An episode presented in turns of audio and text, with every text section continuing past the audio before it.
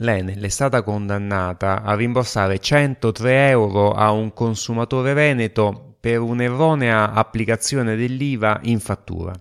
Allora sei pronto a fare anche tu il ricorso all'Enel per ottenere il rimborso della tua IVA?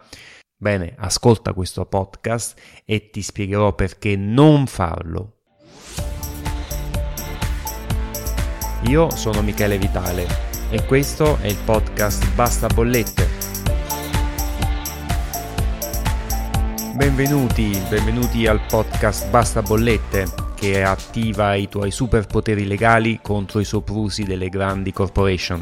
Oggi ci occupiamo di un sopruso apparente, e cioè di una applicazione ingiusta dell'IVA che l'Enel avrebbe fatto sulle bollette della luce e che ha visto un giudice di pace condannare Enel al rimborso di questo addebito IVA al consumatore veneto che ne aveva fatto richiesta.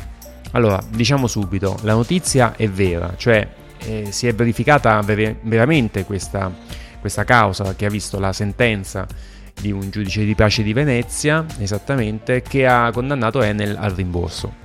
E questa notizia ha avuto molto riscontro negli ultimi giorni perché è stata ripresa e ripubblicata da moltissimi quotidiani online o meglio siti online che pubblicano notizie di vario genere, ma soprattutto notizie di tipo scandalistico o che hanno un grande impatto sul pubblico.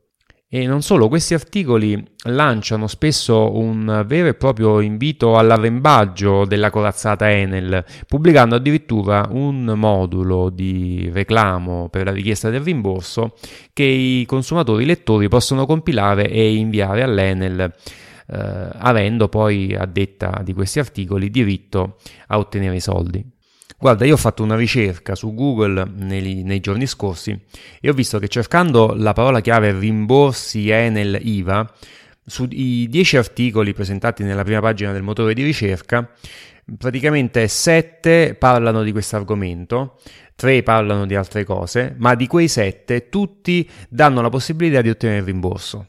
Quindi tutto lascia intendere che sia una notizia attendibile e che il consumatore abbia ottime probabilità di successo nel caso invii il reclamo. Ebbene, apparentemente, perché in realtà questa, questi articoli eh, offrono un consiglio assolutamente erroneo e pericoloso, perché basano questo loro consiglio su una sentenza che, anche se è vero che c'è stata, è in realtà erronea perché non si fonda su elementi di diritto vigente e che quindi può portare a una ehm, sonora sconfitta per l'utente che decida di procedere allo stesso modo attraverso un'azione civile per ottenere il rimborso.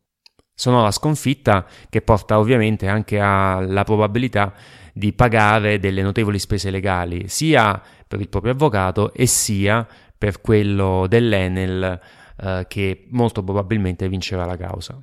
Allora, vediamo di approfondire la notizia. Intanto è, è vero che c'è stata la sentenza, ma si tratta di una sentenza del giudice di pace del 2016, quindi molto vecchia. Ok, mi potrei dire, una sentenza del 2016 è sempre una sentenza e quindi può essere utilizzata come base come elemento giuridico su cui fondare una nuova richiesta anche oggi nel 2019. In realtà non va affatto bene, perché la notizia presenta quella sentenza come fosse una novità, ma non può esserlo perché si tratta di una sentenza del 2016. L'articolo, cioè, improvvisamente eh, parla oggi di un'opportunità che oggi si verifica per il consumatore eh, basando poi eh, questo consiglio di ottenere il rimborso su una sentenza vecchia di tre anni. Già questo ci deve far insospettire. Perché non essendoci elementi di novità nell'articolo, è evidente che si tratta di un rimescolare una vicenda vecchia che viene riportata all'attenzione semplicemente perché riguarda un argomento che sta molto a cuore di tutti i consumatori. A quale consumatore infatti non piacerebbe finalmente ottenere il rimborso di somme pagate per giunta ingiustamente all'Enel?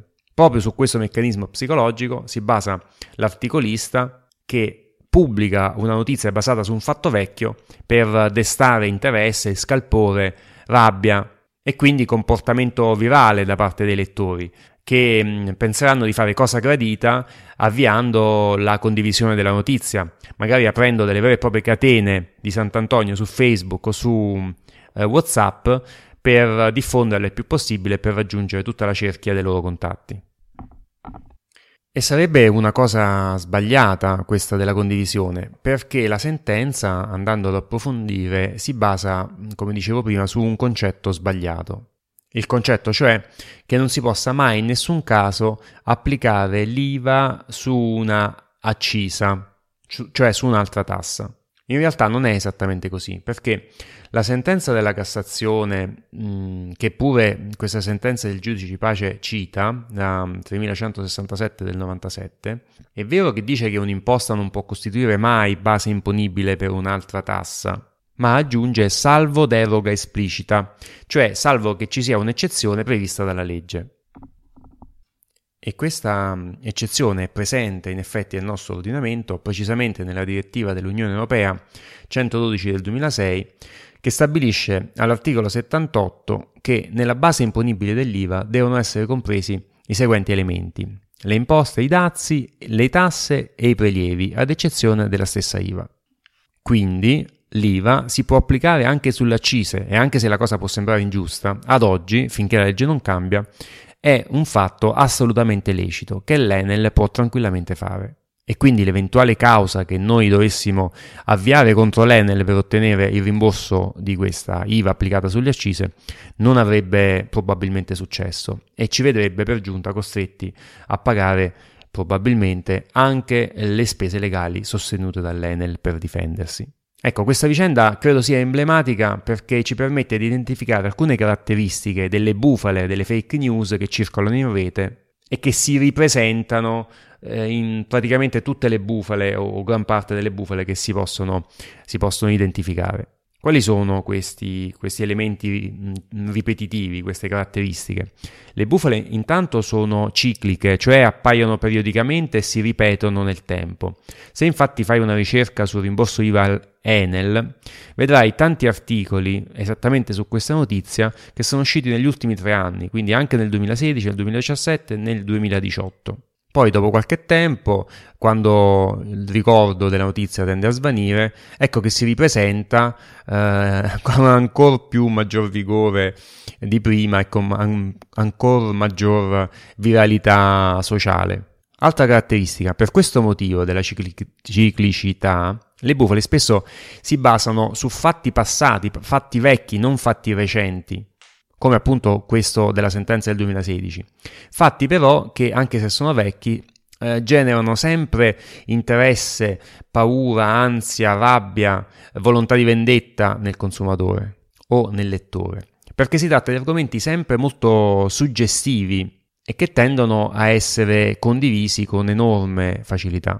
Terza caratteristica, le bufale quasi sempre non appaiono su organi di informazione tradizionale come i quotidiani online, eh, le tv mh, mm, di Stato, piuttosto che le agenzie stampa. Appaiono invece su siti che io chiamo farlocchi, eh, siti um, insomma, che si improvvisano riciclatori di, di, notizie più o meno attendibili e che tendono a fare eh, appello eh, sulla, diciamo, sulla popolarità più che sulla affidabilità della, della notizia. Infine, ultima caratteristica, molto spesso le bufale appaiono troppo belle per essere vere. Quindi occhio a questo tipo di notizie e quando vedete una notizia di questo tipo, un consiglio sempre valido è quello di fermarsi un attimo prima di iniziare a condividerla, anche per non eh, creare poi negli altri il problema e il danno derivante dal fatto di seguire un, un consiglio sbagliato e magari approfondire la notizia cercando semplicemente quell'argomento su Google. Eh, molto spesso avremo già una serie di indicazioni che ci possono portare a determinare se la notizia è vera o falsa e se un consiglio va seguito oppure no. E invece va assolutamente condiviso questo podcast, questo sì, eh, che aiuterà a evitare guai e problemi ai tuoi amici che possano incorrere in notizie di questo tipo o in truffe o atti illeciti da parte degli, delle grandi corporation, degli operatori di telefonia, acqua e banche. Se ti è piaciuto questo podcast, allora ti prego di condividerlo e di andare sulla, sul link che ti inserirò nelle note dell'episodio dove potrai votarlo tra i podcast che preferisci per il 2019. Allora votami, grazie per avermi seguito e a presto!